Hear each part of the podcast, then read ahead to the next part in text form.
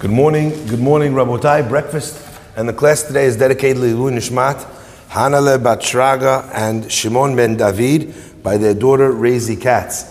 Breakfast and the class is also dedicated for the Zechud of Shidduch for Pesia Bat Devora Edel, Rivka Mindel Bat Frumit, Rachel Esther, and Alta Bat Esther Chaya by Freda Carnio.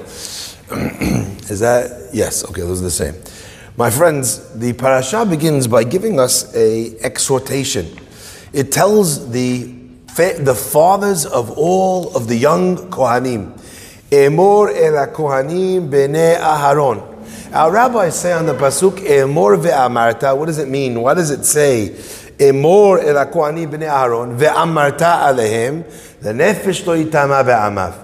So it sounds like a little bit of a strange thing because you just told us, Emor el Kohanim, say to the Kohanim, and then you're going to tell me again, Emor el Kohanim ve'amarta alehem, and you shall say to them, La nefesh lo be'amav. A person should not become uh, impure. They should not make themselves or uh, have the exposure to someone that's passed away, which is the highest form of tum'ah, tum'at met. Okay. So all the Mefarshim asks, what is, the, what is this Emor ve'amarta? And they quote the Gemara, and uh, Rashi brings it down. What is Emor ve'amarta? What is it coming to tell you? Might be Torah Kohanim, excuse me. Rashi says, Lehazhir gedolim al kitanim. Which means, the reason why it says the word twice, Emor ve'amarta. So effectively, imagine this, the literary structure of this sentence. And God says to Moshe, right? Tell the Kohanim, and tell them, what, uh, tell them what? And tell them. What did you tell them in the first part that you didn't tell them in the second part? Emor el ve'amarta lo be'amav. Now there's many different interpretations over here, okay? But clearly, what, what, one of the things that's really important is the reason why it's telling us Emor ve'amarta is because we're telling you to tell somebody else. That's the point. Now the interesting thing over here is that um, it, it, the, truth, the truth is every single mitzvah is lehazhir gedolim el kitanim. Think about it. Let's say I tell you the laws of kiddush. So you have to go teach your son, right? Let's say I tell you the laws of tefillin. You have to go teach your son. If I tell you the laws of hadlakat nerot, you have an obligation, or your wife has an obligation to teach your daughter. Every single mitzvah in the chinuch in the, uh, in the Torah has an, has an obligation of chinuch, of educating your children to follow in the ways of that mitzvah. So, what in the world is going on over here that specifically we need to be told by the Torah, emor ve'amarta? Of course, like every other mitzvah in the Torah, you have an obligation to teach your children. Now, where do we find this obligation of teaching children the Torah? We find it in a few different places. We find it in Kriat Shema, we say, Vishinantam lebanecha, and you will teach your sons, right? And you and you will speak in them in the mitzvot of the Torah. You'll teach your children to love Hashem, to fulfill the mitzvot. We find it on the night of Pesach. Those are not examples of chinuch of children, you know, of in the in the specific. Because in both of those cases, you're telling the child something which is not about the mitzvah in that specific case, but rather much broader. So, how many mitzvot in the Torah are zecher litziat Mitzrayim? How many mitzvot in the Torah does the Torah say? And remember, you were a slave in Egypt. Don't treat someone else that way. Don't treat a convert. Don't treat someone who's passing by in a way where you're taking advantage of them. Someone once tried to take advantage of you. Tell your children. That's not tell your children about mitzvah number 72. Vishinantam is about a very broad concept. Here is an example. Lehazhir gedolim al kitanim that we took one mitzvah from the Torah, we isolated it, and we said, you have to tell your children about this mitzvah. Why? What's happening here? So I still remember reading a, a very beautiful answer, and an answer I think, like most other answers, that really gets you thinking when you talk about the concepts of chinuch and talk about how a person is supposed to raise their children. Okay? And as you'll see, this application actually is wider even than raising the children. And let's let me explain. You have a kid in school. The kid has to eat kosher. My son never came to me to complain, or my daughters never came to me to complain. It's not fair. Why do we have to eat kosher? You know why? They go to an all Jewish school. All the kids that they know are Jewish. Everyone that they know has also an obligation to keep kosher. So therefore, they don't feel left out that they have to keep kosher, correct? You tell a kid, you know, you can't steal. The kid doesn't, oh. But go tell your kid, if you're the only religious kids in the neighborhood, you have to come to shul. And the kid has everybody else is going to play football in the park. Now the kid says, oh, why do I have to come to shul? Why can't I be with my friends? All of the mitzvot in the Torah, which are relevant to Kohen Levi Israel, this kid, he goes to school, he sees every other kid in the class has to do that too. He doesn't feel bad about the fact that he has to do this mitzvah. But when it comes to asking of a child something that his friends don't have to do, because he's a Kohen boy, not only that, by the way, even his sister doesn't have to do. Because a, a, woman who's a Kohen doesn't have an obligation to stay holy. Okay, good. Back in time, Bet HaMikdash, if she wanted to eat from Terumah, she also had to be, she also had to be in a state of Tahara. But that's not because of her state of tahara in general. A kohen was never allowed to. The, a woman was eh, she had a choice. She could go become tameh, not eat terumah this, you know, until she's tahor again, and that was a choice that she was making for herself. If she wanted to go to a funeral of a good friend, of a grandparent, of whatever. For a kohen, he doesn't have that option. The kid said, "Not fair. I don't want to do it. Why do I have to do this?" Says the Torah, "Emor ve'amarta." Say to the Kohanim, ve'amarta alehem, and say to them, the nefesh lo be'amav. Now, it's not enough to just draw this distinction and just say that the pasuk is coming to tell you, educate your kids, educate your kids on the stuff that they're going to feel bad about having to do because they stand out, that not everyone does them, right? It's not enough to say that. That's not what the pasuk is communicating here. Because the truth is, you, you have an obligation of chinuch on all mitzvot, and the Torah is what telling you just be more careful with this one. Rav Shamshon Raphael Hirsch says something that's so beautiful.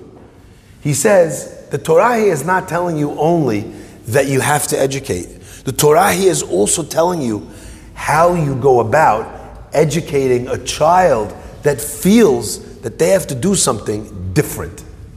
Says Rav Shamshon Raphael Hirsch, if you read the pasuk at first glance, you think that there was nothing said in the first Amirah. One more time.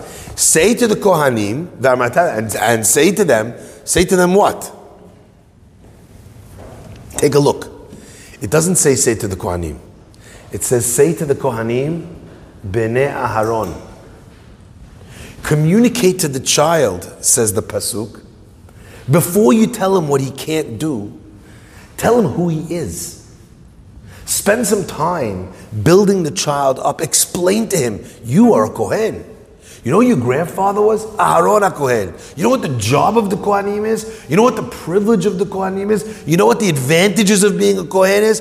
After you tell the child everything positive about being a Kohen, you tell him, but in order to keep the status, you have to stay Tahor.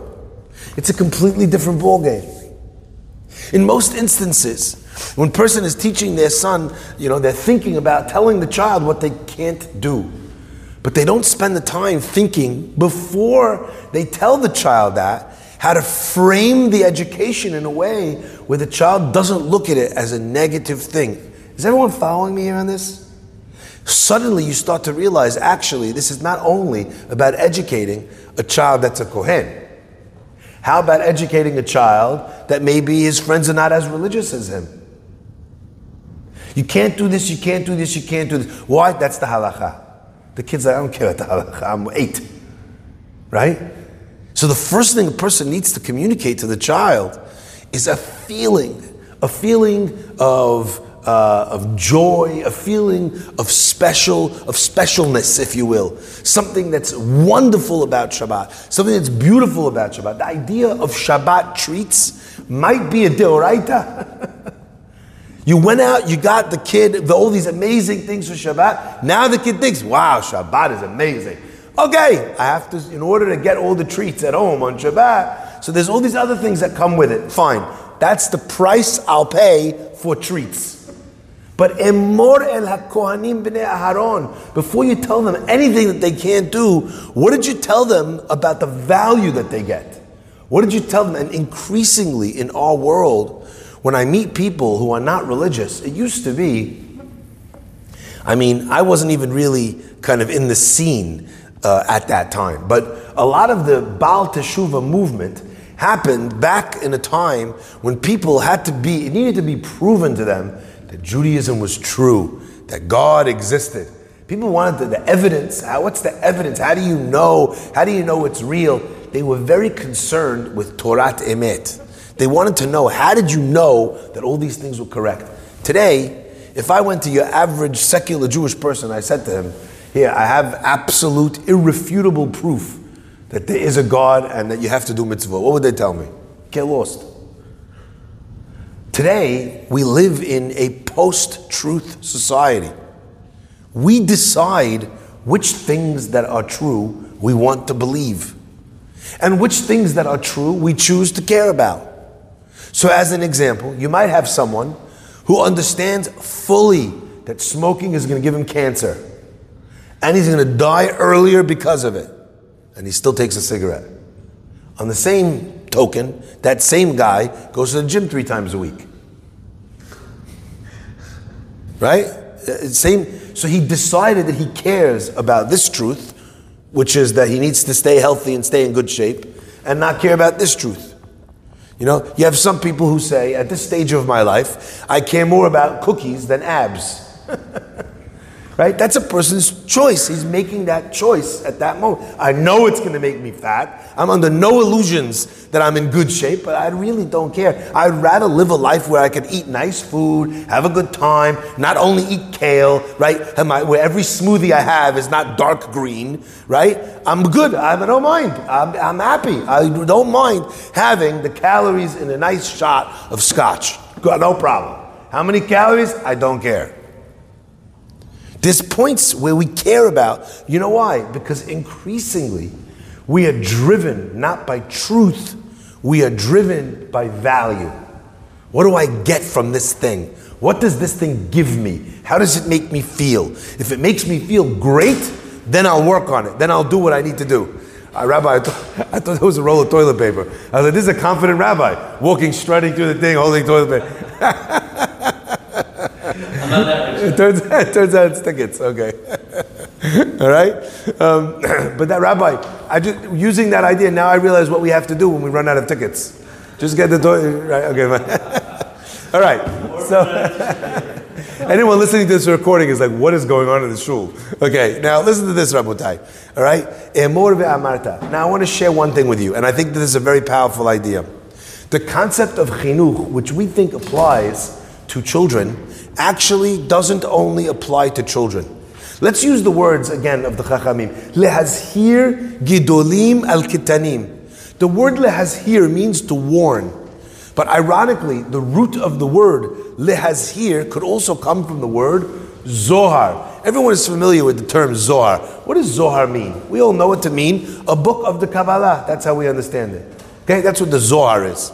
But the word zohar, what does it mean? It means shine. We talk about the people who've passed away, the tzaddikim of last generation. We say, Kizohar harakia mazhirin. They shine like the like the lights of the heavenly of the heavenly bodies. The sun has right a, a shine. It, it, it illuminates. That's what Zohar means. Lehazhir. Lehazhir gedolim al kitanim means that you make the Gedolim shine al hakitanim. You tell the young kids who are looking at LeBron and the young kids who are looking at uh, Julius Randle, these are the heroes of their society. These are the most important people in their world. Go and tell them, Lehazhir Gedolim, look, Edmond Safra, he was a big Baal Tzedakah. You know, you probably never heard of him in school. You never did a, a project on him, but he was someone that cared about every poor person. He was someone who cared about the community. This great rabbi, Chacham Ovadia Yosef, this is what he did. Lehazhir Gedolim. You make your children excited to emulate true great people. So what do we do? We tell this kid, you know who your grandpa was? Bnei Aharon. You know how special he was? You know how connected he was to every person? You know what, what kind of a person he was in terms of Ohev Shalom, Virodef Shalom? Once a person sees that that's who he is, he knows to behave in a different way. When you want to educate a prince that he can't run around and get his clothes dirty with the mud like the other kids, what do you do? You take him to one of the king's ceremonies. And they have the gold and they have the diamonds and there's all the newspapers and you take him in the private jet. Now the kid understands this is the value of being a prince. Okay, not getting my clothes dirty is a price I have to pay. Rabotai, chinuch doesn't only apply to children, it also applies to oneself. Because even within you and I, there's parts of ourselves which are gidolim, and there's parts of ourselves which are kitanim. I'm not referring to going to the bathroom. Gidolim and kitanim, I mean, is that you have times when a person is connected and inspired by the mitzvah of tefillah. So when it comes to coming to shul, the guy comes to shul, he loves to pray, he comes, he, he loves the first minyan on Shabbat, he comes with his friends, amazing. He's come, he's really gotten into coming to the synagogue to pray. But he can never stay 10 minutes for the class. Because learning Torah, eh, that is a, he's a katan in that realm. You have a person who's gadol in chesed, katan in humility.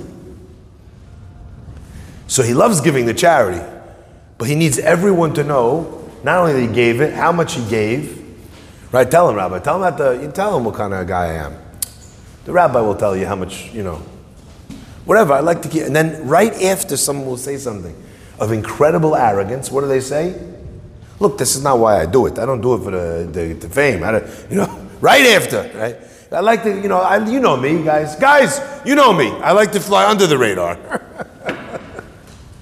you know, Rabbi, could you print this in the bulletin how I like to fly under the radar? You understand? He's a gadol in tzedakah, but he's a katan when it comes to gava. In every single area of a person's life, you are mazhir gidolim al kitanim. You allow the shine of that which is big and that which is great to raise and to educate that which is small. So let me give you an example. Let's say there's an example of tzedakah. Let's say this is my challenge. I give tzedakah, I do chesed, but I want everyone to know about it. You introduce yourself to a case of tzedakah where it's impossible to do it with arrogance. A case which is so secretive, which no one is allowed to know. If anyone found out, the person would be devastated. So the only way to access the element of gadol, your strength, is by conquering your weakness. So let me give you an example of how this works. Let's say you go to the gym and a person wants to do, they want to bench press. Okay? They're trying to lift weights. Right? Now, all of you will know, I mean, some of you more than others, but all of you will know that the way it works is how does a person lift when they're doing, when they're bench pressing? What muscle groups do they use? They're not using the abo. What do they use? Right? They use your chest muscles unless you're doing it wrong. Right? But there's lots of times where a person um, gets to a place in lifting that they can't lift anymore. So you think that the solution to that is really to work out the chest more. Problem is, this is how you work out the chest. So what do you do? How do you move to the next stage after you plateau in bench pressing? What do you do? So if you ask anyone, they'll tell you you work on your triceps. Why? Because that first push comes from your ability, number one, to grab the bar correctly, but number two, to spark the push. It's very similar in running. A person in running, if they want to run, that's their calves. That's their, excuse me, their thighs, the, you know, the, the larger muscle of the leg. But if you want to sprint, sprinting is all in the calves. If you want to jump, explosive jumping for rebounding in basketball, where is that? That's in the calves. Okay? So a person understands that sometimes there's an area where I'm deficient. And what do I do? I look to an area of strength to be able to help me provide that element. You're lifting bags, your hands don't have the, the weight. What do you do? You ever see people, you eventually your hands are killing? You put it on your shoulder. You take a part of your body that's capable of handling that load and you move it from your wrists to your shoulder. You move the burden of lifting it from your chest, at least that initial push, to your triceps. If there's something you're struggling in, move the area of struggle to a place in your life where you're already a gadol. And that eventually helps the person climb mountains that they keep slipping down. Emor ve'amarta. Say to them, Kohanim b'nei Aharon ve'amarta lehem lenefesh lo yitama be'amav. Be'ezrat Hashem, we should be zocheh, Rabotai, to identify our strengths. And if you truly understood the nature of how Borei Olam created human beings, you'd understand that it is not a haphazard mix of things that you're good at and things that you're strong at and things that you're weak at. Rather, the key to all of the locks, all of the locks are your weaknesses. All of your strengths are the keys. Each one of your strengths was put into your character and into your persona to unlock one of your weaknesses. And when you start to see, if you make a list of the areas that you're challenged in, I don't mean driven by the mitzvah, because the mitzvah is not the weakness. The mitzvah is just the symptom of the weakness.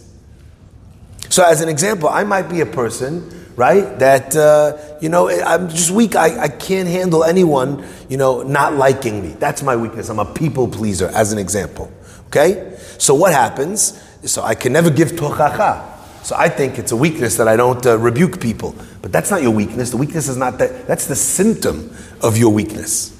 As an example, if everyone in the shul says that they want to start the minyan at 9.30, I should really stand up and say, no, Rabbi, guys, 9.30 is too late. Kriat Shema, Zaman Kriat Shema is already 9 o'clock. We have to start a little bit earlier. But I don't want to say anything. I don't want to say anything because people won't like me if I don't say anything. That's another example of how my people pleasing ways is going to cause me not to do the right thing.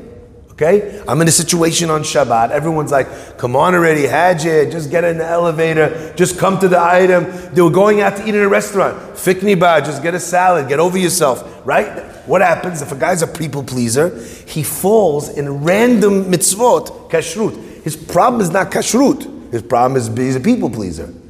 So what does he do? Look in your character for something which parallels that, which is a particular strength. And the minute you follow through on that strength, it's like you stuck the key in the lock and you opened up something that you didn't know that you could open. That's how Borei Olam created every person. Ze le'umad ze bara Elokim. And on a very deep level, and I'm just going to leave it with this, it's why when Borei Olam created the world, he didn't create Adam and Chava. He created Adam and Eve first together as one being, and then later he took a rib out and separated them. And it always made me think that's a little bit of poor planning on God's part, no? You're going to eventually separate them. Don't put them in and then separate them and then give uh, Adam the operation. Just make a man and a woman separate from the beginning. The answer is it was to illustrate to us that there is a strength in being a Zachar and there is a weakness in being a Zachar. There is strengths in the male persona, and there's weaknesses of the male persona. There's also strengths in the female persona and weaks in the female persona. God said, for every element of Zachar in your character, I created Nikeva. And for every element of Nikeva, I created Zachar. In yourself, this is true, and in marriage, this is true. But that's why Borei Olam created the world in the way that he did, to allow a person to always be, if they're looking and they're noticing and they're willing to put in the work, to be able to, to win his battles a hundred percent of the time eventually. May Hashem bless us to have the prescience, the patience, and the power to be able to push ourselves past the finish line. Baruch Amen